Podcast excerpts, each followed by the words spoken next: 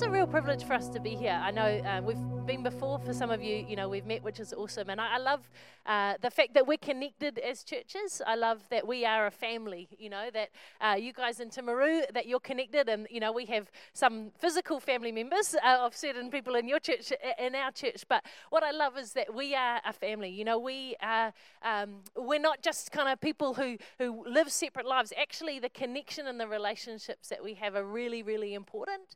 Uh, and that's why, you know, things like coming to an encounter night is great because it's just a chance for the family to get together. You know, I love family get togethers, that, that chance of connection, relationship, and, and things like Equip Her as well are really uh, powerful. If you're a lady and you've never been, um, can I just encourage you to come? It's something that's, um, when, when you make a decision, to set time aside for God and you invest into it, uh, that takes a level of faith, right? It's saying, okay, it's worth the time and the investment. But what I, I love is that God responds to steps of faith. God responds and says, hey, actually, I'm positioning myself in a place where I want to encounter God. I want to meet with Him. I want to be able to uh, just get myself into a bigger environment. Uh, and in doing that, you know, I love that, that God always meets us and exceeds our expectations. Um, and I wanted to tell you something that's kind of hot off the press, but there's also on, uh, so Equip Her starts in the evening on the Friday, uh, but at lunchtime there's a Lead Her event, which is uh, for women, and it's a lunch. Uh, so it's, um, it's, not, it's not an invitation thing. Anyone can come. You just have to decide to pay the money for it. Um, but it's $35, and that's um, at Riccarton House, which is a beautiful uh, restaurant in, in, Christchurch. And that's a, that's a space uh, really where they're going to be kind of speaking more to people as leaders. Um, so Equip Her, you know, that's for a wider group. We're believing for like 250 people to come to Equip Her because uh, that's all of the South Island. But uh, Lead Her is a space that you can position yourself in as well. It's um, I just want to invite you and say, please come. You know, that's something that we're going to be talking about really soon. Um, but Lead is just a space. Uh, we've got Pastor Sophia Barrett and uh, from Audacious Church in Manchester, um, which is an amazing church. We've got uh, Pastor Kathy Monk and Pastor Esther Greenwood coming down from um, Equippers in Auckland, um, and they'll be speaking kind of at a leadership level in that space. It's not that the rest of Equip Her doesn't meet you as a leader, um, but actually that's a specific kind of conversation. So uh, just you know, you can register for that also on the website, um, and it's going to be delicious food as well well. So if that's a motivating factor for you, then you know it's quite motivating for me. Um, uh, I like good food, so uh, it's good. But really, I just wanted to. Um, to reiterate what Dave said, you know, I love, we love coming here. We really admire and respect um, Dave and Maya. You know, for Caleb and I, uh, we have known them since we were university students, and uh, Dave was leading the worship in, uh, in, in, what was South Life in Dunedin, which is now Equippers Dunedin. And so for us, just the connection and the relationship that we have, I don't know, we've probably known Ali and I were teaching students together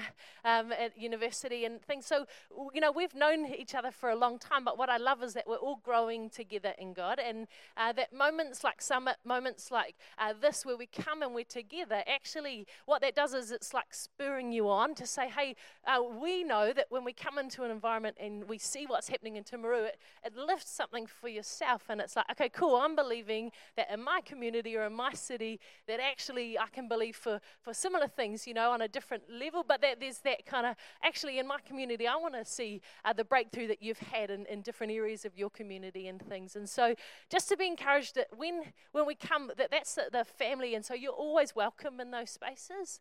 Uh, and that when we come, it's not uh, that we, you know, we come as kind of outsiders. Actually, we're in this company of people. Um, and even, you know, we've started doing live streaming. I know last week you had a live stream which was awesome. And that's something that we're going to start doing as a church as well. And the reason is uh, not because the pastor doesn't have to, pro- you know, produce a sermon that week. That's not kind of what happens. Although Dave's family, poor family, had a terrible vomiting bug last week. So, uh, but actually the idea is that there's just a greater connection between the churches and there's a greater unity and alignment. Uh, and so actually, and you know, we, we're an apostolic company of people, which means that, you know, we're led uh, by apostles. And so that actually the power of being together and hearing things um, together, it means that we're just all moving in the same direction. Um, and so we just encourage you, you know, I think you can still get the same amount out of watching something on live stream as you can uh, with someone in front of you. You just have to choose to kind of uh, receive because it's just a different form, you know. Um, but this morning, I, I, I actually I kind of wrote down some thoughts on a sermon, and then I really felt God kind of shift things for me. And so I've written something else, and I wanted to speak with you about this and the idea of giving me this mountain. And I know it's a series that you're you've started last week was the first one and you're going to be doing it and um, I, kind of fitting for caleb and i to come down because i've brought caleb and joshua which you know when you know the story it's um, quite quite good so you know I'm very blessed to have two uh, great people. It's um, you know, for us, like this, the idea of giving me this mountain is is something that when we look at the life of Caleb, there's something powerful about his life, and I love um, that that he's he seems relatable. I don't know about you. You know, he's this, uh, this amazing guy in the Bible, but yet there's something about the way that he lives his life that doesn't seem too unattainable. You know, that actually, for us, if we choose to, to capture the heart of what he believed and how he lived his life, that actually it could be transformational for us as well. And uh, I wanted to, to go there because I uh, watched the first live stream and and I, I wanted to just kind of recap because I never want to take for granted that we all kind of grew up in Sunday school knowing the same stories and things like that. And so, just to give a re- little bit of a recap. So, uh, really, the story about this is comes out of. Um, when the, the people of God uh, were uh, in captiv- captivity in Egypt, and they'd come out, and you might know the story of the Red Sea, parting of the Red Sea, and they'd come out, uh, and they were walking into the land that God was promising them.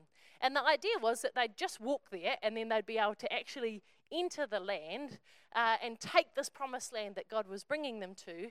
Um, but unfortunately, they kind of uh, hit a snag along the road. And uh, so uh, Moses is talking to the people in Deuteronomy uh, chapter 1. He says, These are the words that Moses spoke to all the people of Israel uh, when they were camped, uh, when they were in the wilderness east of the Jordan River. Uh, and it said that normally it took 11 days uh, to travel from Mount Sinai to Kadesh Barnea, which was uh, where they were going. Uh, but actually, unfortunately, it ended up taking them 40 years, uh, which, you know, is a long time roaming around. Uh, but and I, I, wanted to kind of go there and just read a bit of chunk. So if you can stay with me, uh, because I thought it kind of sets the scene. So uh, we're going to read Deuteronomy one, just down at verse 19. So uh, we'll go there together. It says this: Then, just as the Lord our God commanded us, we left Mount Sinai and travelled through the great and terrifying wilderness, as you yourselves remember, and headed towards the hill country of the Amorites. When we arrived at Kadesh Barnea, I said to you, You have now reached the hill country of the Amorites that the Lord our God is giving us. Look, he has placed the land in front of you. Go and occupy it as the Lord, the God of your ancestors, has promised you. Do not be afraid, do not be discouraged. So, this is Moses talking to the people and he's saying, Hey, actually, the land is right there. You can just walk in and take it. You know, that God's promised it to us. Um, and don't, don't get caught up and uh, but then the people came to me and said, First, let's send out scouts to explore the land for us. They will advise us on the best route to take and which towns we should enter. And so Moses says, This seemed like a good idea to me, so I chose 12 scouts, one from each of your tribes. They headed for the hill country and came to the valley of Eshcol uh, and explored it.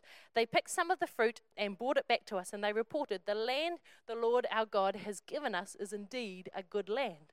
So actually, they all come back saying initially that they agree that it is a good land. That even the, the 10 who uh, later say, okay, I don't think it's a great idea because of the people in the land, actually, initially, they all agree, man, this is a good land uh, that God's giving us. Uh, but you rebelled against the command of the Lord your God and refused to go in.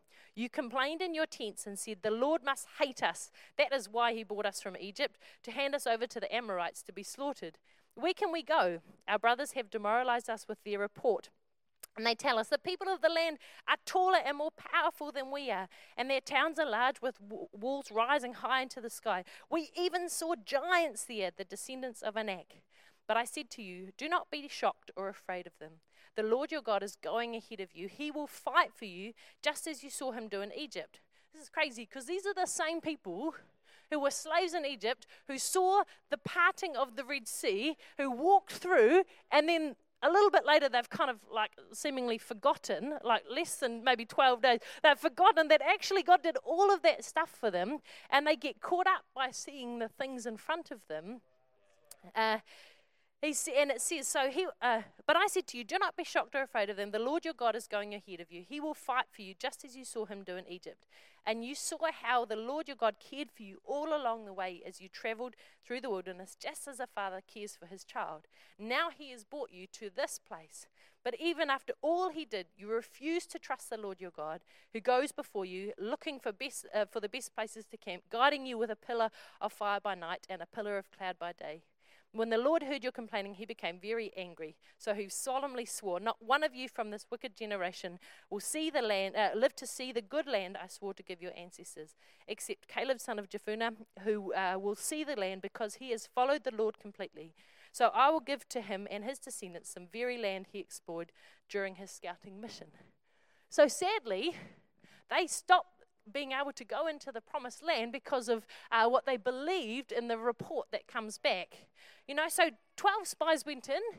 Two said, Yep, we can take this, Caleb and Joshua. We've got this. God can uh, help us in this land. Yes, there's people in there, but man, we, we've got God on our side, and so nothing's going to be impossible. And there were 10 of them who were like, oh no, we saw these things. They were giants. We looked like grasshoppers in their eyes. And I just don't think it's going to be possible. And so they uh, convinced uh, a million people, basically, not to go into it. so two out of a million, basically, uh, uh, get to go into the promised land. Uh, and really, you know, it's interesting because they had enough of God to come out of slavery but they didn't really have enough of God and faith in Him to be able to go in uh, to the promise that He's calling because He's taken Him out of a place. So they had enough of God to believe for that, but actually stepping into the new phase. And, you know, when you think about it, because of the things that they'd seen, that's a crazy thought. Uh, but then we read on in Joshua 14 and this is the thing that uh, Pastor Sam talked about last uh, last week, where, where Caleb's come to this point in his life, uh, and he's saying to uh, to Joshua, "Hey, actually, just remember uh, back when I was 40 years old, what the Lord said to Moses uh, when we were at Kadesh Barnea, that I could have this land." because I came back and I bought a report uh, that was honest. I told people what had happened, uh, and I wholeheartedly followed the Lord. Uh, it says, So that day Moses solemnly promised the land of Canaan on which you were just walking will be your grant of land, and that your descendants forever, uh, because you wholeheartedly followed the Lord my God. Now, as you can see, the Lord has kept me alive, as well as he promised for all these 45 years since Moses made this promise to me even while Israel wandered in the wilderness. Today I am 85 years old. I'm as strong now as I was when Moses sent me on this journey uh, and I can still travel and fight as well as I could then. It's quite impressive, being 85. Thought that you can still fight as well then. Uh, so give me this hill country or give me this mountain that the Lord has promised me. You will remember that as scouts, we found the descendants of Anak living there and great walled towns. But if the Lord is with me, I will drive them out of the land, just as the Lord said. See, Caleb comes and he says to Joshua, You know, when I was a young man, God promised me this land. And now, 45 years later, I am still believing in that promise and I want to take hold of it. You know, I want to take the mountain. I'm believing uh, that I've got what it takes. And uh, last week, Pastor Sam talked about uh, to Caleb, and it was noted that because my servant Caleb had a different spirit, you know, it's talked about in there that the, the thing that distinguishes him, the spirit that he carries, is that he serves the Lord wholeheartedly. And I know uh, next week, Pastor um, Dave's going to talk on that. But, uh, you know, I was thinking through this this week, and I was thinking, you know, it's one thing to receive a promise, but then uh, it's another thing to possess it. So, Pastor Sam talked about this a little bit last week. You know, we receive a promise and we think, oh, God, yeah, that would be amazing. You know, that one day maybe I could run a business that would, you know, be something that could really influence the kingdom. You know, that's a promise that God's given me. But actually getting to the point of possessing it is a, is a different story. And I know Pastor Sam shared a story uh, about how unfulfilled promises can keep us alive. He talked about last week, if you were here, his plane was struck with lightning, uh, if you remember. Uh, and he talked about how, you know, there was this kind of panic that went through the, uh, the plane. But he thought, hey, God, actually, no, I know this plane's not going to go down. Because there's unfulfilled promises in my life that I'm not going to die here today in this plane, uh, that I'm believing. And so for us, those moments, the hope of an unfulfilled promise can actually keep us going when everything around us uh, seems like, oh, it's, it's just not happening. You know, this is not as I was imagining it. And in verse 12, Caleb asked Joshua to give him this mountain, to give him the place, uh, because of the faith uh, that he had in God, that he receives a personal inheritance of land. He receives a place. Uh, and now, actually, you know, 45 years later, that's a long time in, in life to keep believing for a promise that, you know, I, I think of Caleb and Joshua and I think they're amazing. You know, your, your report, if you think about it, go there in your mind. Imagine you go to spy out a land and you come back and you just believe with faith that that you could take that land, that God could, you know, help you take that land. And the people around you are like, no. Like, basically, imagine trying to live with them for the next 40 years when you're really, really frustrated that they just didn't listen to you and you're saying, hey, God said, hey, look, you actually, none of you are going to be able to enter the land because you didn't have faith uh, that, that I would be with you and that you could take. Imagine how hard that would be for 45 years. You're wandering around in a wilderness. I don't know about you, but I would get really frustrated with the people, especially like Joshua. He's leading these people, and I'm amazed that, you know, he's just like, oh, flag you guys, I'm going in on my own, you know. But actually, you know, there's something in believing for 45 years that even the promise still stands. So we sing the song, the great is your faithfulness, this promise that you've given me, it still stands, even if I haven't necessarily seen it in this time. Um, and, uh, you know, the Old Testament, uh, taking a mountain was a really important thing. You know, mountains were signified like a superior position. And, and I know if, uh, just knowing a little bit about New Zealand history, you know, the, the Māori, when they came to New Zealand, they also understood this concept. They'd often build pa's on the, the tops of mountains. I mean, uh, from a battle perspective, it's great to be able to have the view and the, so you can see people climbing the mountain and things. But a mountain was a significant uh, position. And the thing about a promise is that it would be really nice if when God gives us a promise, we just wander in and uh, like take hold of that promise. Like, you know, oh, sweet, God, thank you so much for this promise. And I just, you know, I just wander in and, and my promise is there waiting for me and it's just going to be awesome. But actually, that it wasn't like that. You know, for Caleb, his mountain wasn't just empty, ready for him to kind of walk in and possess it, you know. That actually, Caleb already knew that there were giants living in the land that he was going to have to overcome in order to take hold of the promise that we have. Uh, and my question is how often have we had a promise, but we've all of a sudden realized that there was a bit of opposition to our promise? And, uh, and we've kind of discounted that. Oh, maybe God, you didn't actually say that because I've kind of faced a giant, and oh, shoot, that's a little bit harder. You know, there's going to have to be some overcoming in order to possess this. But we kind of get caught off because we're like, oh, it shouldn't be this hard. You know, if God's given it to me, it should just, you know, and sometimes God's graceful uh, and, and He allows us to walk into promises, and, and that's awesome. But there are other times when actually there are things we have to overcome in order to take hold of the things. And that's really what I wanted to kind of talk about today is just uh, what areas of our lives and, and, the giants that can exist for us that we need to overcome in order to step into the promises that God's given us. And see, God allows us uh, giants to occupy spaces until we grow strong enough that we can live in the space that God's called us to live in.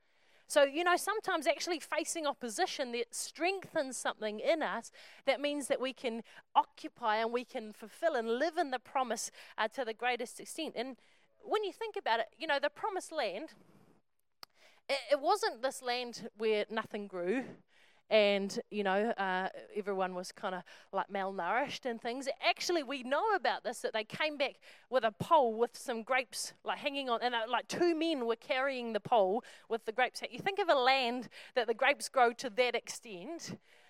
You know the people in the land it was said it was flowing with milk and honey. The, the people of the land are not going to be like measly kind of uh, like um, weak weaklings, right? Because if they live in a land that's full of uh, produce and full of things, that it's likely that there's going to be uh, some strength in them. And the thing is, in order to take the land, there's got to be a strength. Possessing our inheritance is going to take strength from us. There's going to be something in us uh, that we actually have to take strength. And Caleb understood it.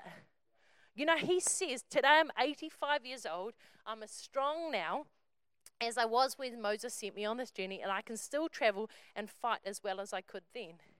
You know, 85 years old would be considered uh, to be an old per- older person in our, you know, society, but actually someone at 85 who can still say, hey, I'm as strong now as I was then. I can take this land. And see, for us, in order to possess the land God's given us, we need to overcome some giants. And today I wanted to just, to, to I guess, maybe suggest a few giants that I think we can kind of come up against and uh, when we're taking taking possession of the promises that God's given us. And so I got three for you this morning. So if you like notes, you can write them down. Uh, the first giant that we need to overcome is our identity. You know, who am I? The thought of, of who are you? You know, what's your identity? Because when you understand the answer to that, it will determine whether you overcome or not. You know, if you uh, believe uh, that. Uh, you know, that you can take it, that God's given you, uh, that you're his son, you know, or his daughter, that actually that will determine whether you can step into things. Um, but the way we view ourselves can be determined by a lot of factors. You know, it can be determined by our culture, it can be determined by our our life, our upbringing. You know, sometimes it can be determined by our failures. I don't know about you, but I can remember all of the stupid things I've ever done in life, way more than the probably, you know, equal number of good things I've done. But, you know, I don't know about you, it's just like when I think back of my years at primary school and high school, you know, I can just remember all the times I got in trouble. you know, and your failings and things like that. But but actually determining that that we're not those things yeah, that those things did happen and we did do them and that was silly, you know, or, or, or, that maybe that didn't work out quite as we were expecting. But we're not, that doesn't define who I am, that I'm not based on, on those things. In Ephesians 1, verse 4 and 5, it says this Even before he made the world, God loved us and chose us in Christ to be holy and without fault in his eyes. Amazing, eh? God decided in advance to adopt us into his own family by bringing us to himself through Jesus. This is what he wanted to do, and it gave him great pleasure. You know, it says we're not a slave in God's eyes.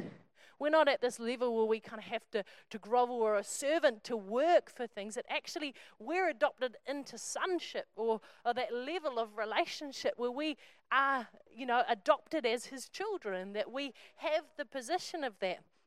Because if, if we're a slave, you know, we have to earn things. We have to, it's based on what we do and, and how we serve and, and all of those kind of things. And that, like, that creates this kind of, oh, I have to earn my way to heaven. I have to earn my way into uh, to God's good books. I have to do things in order uh, to, to be justified as part of the family. But that's not what God's saying. That actually, because of Jesus' sacrifice for us, uh, that we're a part of his family. That, and when you think about it, that actually to be adopted into sonship in the culture that Jesus was talking to was to have the same rights and privileges as, as a biological child. So, someone born into the family is the same as someone who's adopted into sonship. That for us, we don't stand here as people who, who, it's about earning our way, that because of Jesus' sacrifice, we're at that level of being adopted into sonship. And in 2 Corinthians 5, verse 21, it says, God made him who had no sin to be sin for us, so that we might be become the righteousness of God. You know, that actually, because Jesus had no sin, that God uh, took that. And if you imagine kind of boxes, you know, we've got us, and we're in boxes, and in our account, it's like an account. You've got sin, you've done a few things that weren't great, even if you were good. You know, there might be a couple of things in there. And, and you've got good things that you've done as well righteousness in your box and in your account. And, and then the next person, they're the same. Maybe they lived a better life, they've got a few more things that they've done well. But actually, because there's sin in those boxes, you know, that we can never be in right standing with God because of uh, God's perfect. But actually, you know, Jesus really, what happened was this transaction where the sin that we'd take, uh, done that had been put into Jesus' account, and righteousness is put into our account. So when God looks at us, actually, He looks at righteousness. That's what He sees. Uh, because uh, that's the thing, you know, that Jesus has taken the sin on himself so that we could be uh, in right standing. And uh, you know what I love is that our, our righteousness is not determined by our righteous deeds. You know, it's, it's good to do good things. You know, it's good to, to love people, and that's what we're called to do. But actually, our righteousness is not determined by those things. Uh, it's due to what Jesus accomplished on the cross. And so the, the question is, is, is for us is understanding, you know, who are you?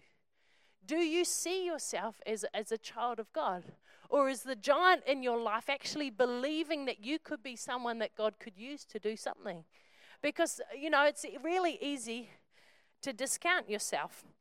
And we'll talk about it a little more in the next giant, but that thought of, hey, actually, you know, we often stop ourselves from going there because of not believing that we could be worth stepping into the promises that God have got for us. And Isaiah 64, verse 6, it says, All of us have become like one as who is unclean, and all our righteous acts are like filthy rags. We are shriveled up like a leaf, and like the wind, our sins sweep us away.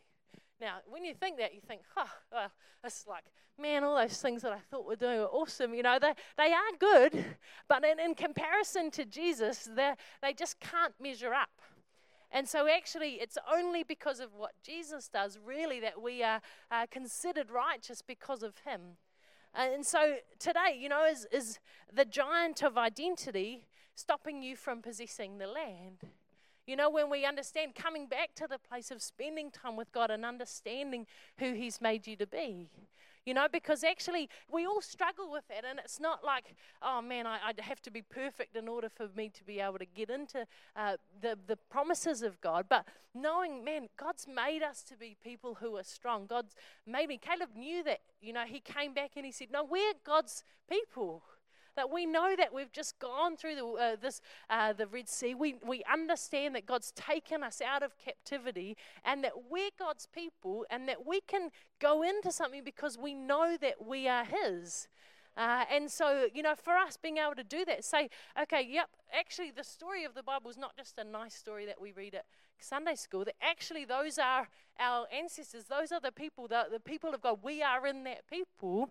And so the promises that were for them are also for us. And we can say, God, you were faithful in that situation. You were faithful uh, for Joshua and Caleb. You were faithful for the people of Israel. And so I can trust you and know that also you're faithful in my life as well so the first giant is identity. The second giant is fear. In, in Deuteronomy, uh, verse 26 to 31 of, of number 1, it says, But you rebelled against the command of the Lord and refused to go in. You complained in your tents, the Lord must hate us. That's why he brought us here from Egypt to hand us over to the Amorites. Like, that's crazy logic, right? God took you out of captivity and he brought you here, and the idea was that he's going to hand us over to our enemy. It just doesn't make any sense, right? but, you know, sometimes fear makes us think uh, things in a, in a crazy way. Where we can go, our brothers uh, demoralized us with their report. They told us the people of the land are taller and more powerful than we are, and their towns are large with walls rising high into the sky. We even saw giants there. Uh, but I said to you, do not be shocked or, or, afraid of them. The Lord is going ahead of you. He will fight for you, uh, just as you saw him do in Egypt. And you uh, saw how the Lord your God cared for you all along as the, the way as you traveled through the wilderness, just as a father cares for his child. Now he's brought you to this place. So Moses is saying, come on. That actually, you know, they're letting fear stop them from entering into the promise. Uh, but actually, for us, they focused on their own ability. Those 10 spies who come back, you know, they, they saw that it was a good land, uh, but they were said that, oh, we were like grasshoppers in their eyes. You know, when we look at ourselves, actually we've become intimidated by the things in front of us. And uh, last week, Pastor Sam asked a question and he said, Are we going to die in the wilderness because of how we're looking at ourselves and the enemy? And I don't know about you, but as I read that, oh, listen to that this week, I, that kind of hit me like, okay, You know, what promises are staying unfulfilled because I'm, I'm scared of, of how uh, the things seem in front of me? You know, what uh, promises are not going to be attained because I look at them and I, right now I, I look at myself and I feel like I look like a grasshopper, but actually, you know, God's given me the ability to be able to uh, do the things that He wants. And it's, it's not feeling like, oh, we have to beat ourselves up about all this stuff, but kind of reframing our thinking again to think, hey, actually, God's given us the ability to be able to uh, step in and take the promises. Uh, but we have to kind of keep coming back to the fact that, well, we're, we're His children, that uh, if He asks us to do something, uh, that uh, we can, you know, He's given us what, he what it takes to do it. And I remember in the early days of coming to speak in church, and you know, you can always find somebody else who you think would be better at it. I don't know, that's kind of human nature, right? God asks you to do something, and then you look around and you're like, but God, that person would be a better option. You know, they're more this or they're more that. It can be anything, you know, it can be stepping out in a situation or it can be, you know, a promotion. Sometimes it's uh, coming back to that place of recognizing. I remember for me, it was like, oh, I looked around church and I thought, God, I don't know if I'm very good at this, you know, but there's all these other people that I thought, that person's very articulate and they've got a really good understanding of the Bible. And, and that, that's good. And those people are all necessary. But actually, God was calling me into something. And so it took actually having to overcome uh, the fear of standing in front of other people and, and what it would be like uh, to, to come into a place of, of calling. And from that, it's just kind of progressed for me and, and things. But just, you know, I think for all of us in, in life, you know, we have to choose to believe that God wants to use us. Choose to believe that actually you're the person and the right person, despite the things that you might think uh, make you not good at that thing. Actually, if God's asked you to do it, He's entrusting that to you uh, and He believes that you've got it. And uh, um, the question is really, what would you do if you had no fear? If fear uh, wasn't there, what would you do? You know, what would be the things in, in life that if if you just be I would have fully trust God, what what would those things that you would step into? Uh, you know, because I, I think of Caleb and I think, man, it would be such a shame if at 85 uh, he didn't take hold of the inheritance, the promise that he had, because he looked at the land and he saw giants living there. And all of a sudden, he became intimidated by them and he thought, oh, you know, he's waited for 45 years to take the promised land.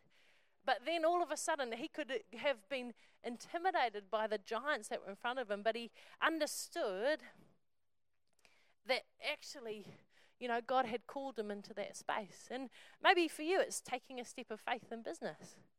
You know, maybe actually it's believing uh, that God's calling you into an environment of business or, or connecting with your community. You know, it can be as simple as talking to a friend about the hope we have in Jesus or, or something that God's been doing in your life or sharing a testimony. You know, starting to tithe is a step of faith. It's a, a step of obedience. It's trusting God that, you know, uh, no matter whether I feel like I've got enough right now, I'm going to be obedient and faithful to you, God, and, and trust that you've got our best interests at heart. Because if we look at our promises in the eyes of our own resources, often we, it won't be possible. You know, if we look at what we've got, our skills that we've got, God's asked us to, to step into this promise, but we look at it and we say, God, I don't know, I just, I'm not that oh, good at this thing, or I just don't feel like I've got what it takes. But see, God's asking us to not look at it through those eyes. He wants to look at it through His resources and through His eyes, where He's saying, hey, He's looking for people. And I love for those who were at their encounter night. Um, uh, when Pastor Russell talked about seeing things in the spirit first and then that out, overflowing out into your life. So God's looking for people who take courage in the spirit. So believing and connecting with the Holy Spirit and believing that actually, okay, I can see things here and I'm believing that that's going to be outworked. You know, that actually, even if the, the report that I'm getting right now in the natural isn't great, actually, I'm believing for healing or I'm believing for breakthrough and I'm going to uh, b- pray in faith or take a step of faith, trusting that what you've said, God, is going to come to pass. See, we need to look through heaven's resources. look through the eyes of heaven because there's never a shortage in God's kingdom if He's called us into it. And we just need to fully commit to the purposes of God. And Philippians 4, verse 19, it says, And my God will meet all your needs according to the riches of his glory in Christ Jesus. That's amazing, eh? Just the thought that actually God is going to be the one who supplies, and we just need to take steps of faith and trust that, that He's got uh, what we need and, and He's going to be the provider. And, uh, you know, fear is one of those obstacles that I think we need to continually face.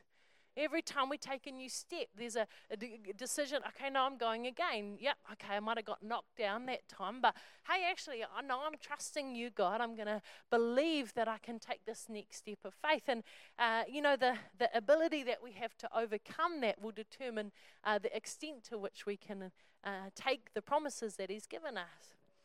And the, the third giant, I think, is experience. You know, your past events, things that have happened in the past.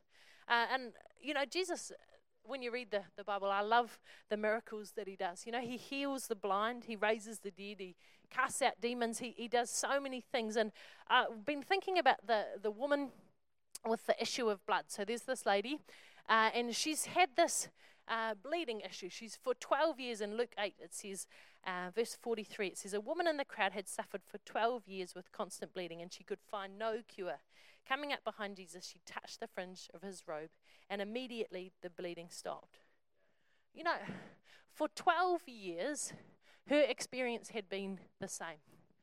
That actually, for 12 years, she had gone to, you know, it says in the, in the Bible just before this that she'd gone and she'd sought medical assistance. She'd tried everything to find a way uh, to, to be healed, that she was believing that actually she didn't have to live with that. And so she'd saw all of these different ways. But her experience had been 12 years of just continuous bleeding, and that made her a social outcast. You know, the uncleanness of her really meant that she couldn't be a part of normal society, that she was on the out, and, and that the doctors couldn't heal her. But actually, she's like, no, I'm not going to let this stop you know that in the crowd it says that she pushes through the crowd and she touches the hem of Jesus' garment. Uh, and she was instantly healed. And the thing is, so she, she touches Jesus on purpose and is healed. You know, I, wonder for us what, because there's a difference. There would have been lots of people in a crowd brushing up against Jesus, right? But he, in that moment, he knows that someone has touched him on purpose because he says, You know, my power went out from within me. That actually he recognized that there was someone who had, had made a decision that I'm going to encounter Jesus. I want to believe that my experience and what I'm seeing in my life is not going to be the thing that determines uh, whether or not I, I get the healing I'm believing for. That actually I'm going to believe that Jesus has got what I need in order to overcome. And so, uh, you know, it doesn't happen by accident. She's, she's there and she touches Jesus on purpose. And I wonder for myself, you know, what is it if I'm touching Jesus on purpose? What would happen in my life? You know, as I encounter moments and I spend time with Him, hey, I'm believing that actually things could shift in our lives. And because sometimes you have to push through the crowd of popular opinion you know, to get to Jesus. Sometimes it's not easy, especially I mean, if you come from a wood where you're one of the only Christians you know, it can be really challenging to kind of come to a place of connection uh, and, and believing to, to see Jesus do things in your life. But experience can be the same. You know, that actually we can think, oh, all these things have happened in my life, and, I, and I, God, I haven't seen you break through. And it can stop us from believing that in the future God can do things. But actually, we have to overcome our experience in order to believe for greater. Uh, in Acts 19, verses 11 and 12, it says, so, Now God worked unusual miracles by the hands of Paul, so that even handkerchiefs or aprons were brought from his body to the sick, and the diseases left them, and the evil spirits went out of them. You know, it's interesting that it talks about unusual miracles. Because you think, well, what are usual miracles? You know, blind, blind people seeing, um, deaf people hearing, you know, the salvation. Uh, that maybe, you know, jobs happening, that actually, as we hear people talking about things that have happened in their life, that creates this uh, spirit of prophecy. You know, t- uh, a testimony means to do it again. Hey, God, you've done it for this person, and I'm believing that you'll do it again. And, and you know, we're believing for churches where miracles are just a normal, everyday thing. That actually, an abnormal meeting would be one where nothing happens where nothing changes because that's actually not what we're believing for. We're uh, people who believe that, that the, the power of God is here and that as we connect and we worship and lift Him up, that actually normal miracles will happen all the time. Uh, but unusual miracles uh, is an interesting thought. You know, what, what unusual miracles does God want to do in our midst? You know, are, are we confined to what's normal or kind of what we can imagine or, or, what we've experienced. You know, do we keep God in the space of, of believing that God can work in a certain way? You know, I don't know about you, but sometimes I think like I need a financial breakthrough, and so I start imagining all the ways that God could do it. You know, I don't know if you're like that, the same as me. I'm like, God, you could do this and you could do that. But actually, uh, you know, God is, is talking about Paul and how unusual things happen. They took the tissue that he'd wiped his nose on and, and someone was healed. Like, it's a bit of a kind of crazy concept, a bit yucky. yeah. But, you know, that's happened. Like, Smith Wigglesworth is a famous. Um, evangelist. You know, there's stories about that happening in, in uh, you know, not that long ago. Actually, for us, uh, you know, are we believing for things because we can kind of imagine them, or are we open to the fact that God can move in ways that are completely outside of our experience? See, when we've got God's strength, uh, can we do? We can do all things. And, and, and it's a decision, uh, a giant that we have to face that we, we can believe that even if we've never seen it or experienced it, that it can be possible. You know, because that's faith taking, thank God, this may not be my circumstances. This may not be the way that things look right now for me, but actually uh, the possibility of something happening is, is there. And, you know, because Caleb knew that God was on their side, nothing would be impossible for them. But the giants in the land stopped the other people of God from inheriting what God had given them. And in John, uh, 2 John 14, it says, I tell you the truth, anyone who believes in me will do the same works that I've done and even greater works, because I'm going to be with the Father. And that's an amazing thought. You know, Jesus did some amazing things on earth, but we're called to do even greater. That's that's a crazy that when you read the Bible to actually think, man, these are the things that Jesus did. That He raised people from the dead. That He just uh, healed people. That the blind people saw. That actually we're called to do even greater. And God's saying, if you believe in Me, you can do greater. So just believing uh, is the thing. And for us, I don't know. When you're young, you you measure yourself against your parents, you know, your height. You're like, ooh, I'm growing. Uh, we stayed at David Mayer's house and they've got this thing on the wall where they're like measuring Ruby and Izzy and everyone's kind of growing in height, you know. And, and it's like often we can measure ourselves against our parents and you get to the age where you've kind of like reached the height of one of your parents. My mum's the shortest in my family. And so sadly, she's been overtaken by all my siblings. Uh, but, you know, there's that comparison, and sometimes uh, you know, or you beat your parents at something, you realize that your parents aren't perfect, you know, or they're, they're not like these superheroes that are just awesome at everything. I mean, especially like you just believe that your dad can do anything, and then you kind of get to the point where you think, oh, okay, he's awesome, but, you know, he's not like Superman, you know, he's just a normal everyday person. Uh, but, you know, for us, it's, it's like sometimes we, when we're believing for things that supersede what Jesus did, it's almost like it's, we would feel like it would be an insult to Jesus, or we have to protect the reputation of Jesus. It's like, well, actually, He's called us to, to go further. He's called us to be good. It's His idea that His people would be able to do things even greater than what He's called us to do. Uh, see, if we only stay at the same level, uh, that's happened in the past, and we're, we're not moving into that, that God's called us to, to believe for even greater because He's saying, hey, don't believe for the same. I want you to believe for more. I want you to believe that you can step into things because, you know, I love that in Scripture it's about generational blessing.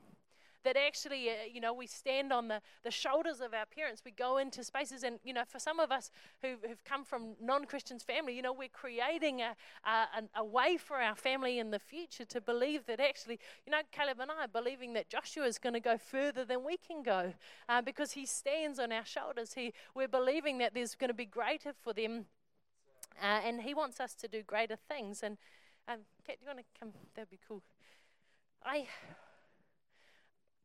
for us today, I really wanted to kind of, um, I think, land w- with two thoughts. And the first one is, uh, you know, sometimes uh, what we need to do is, is, look at the giants that God's given us and, and have faith to believe that actually He's called us to overcome.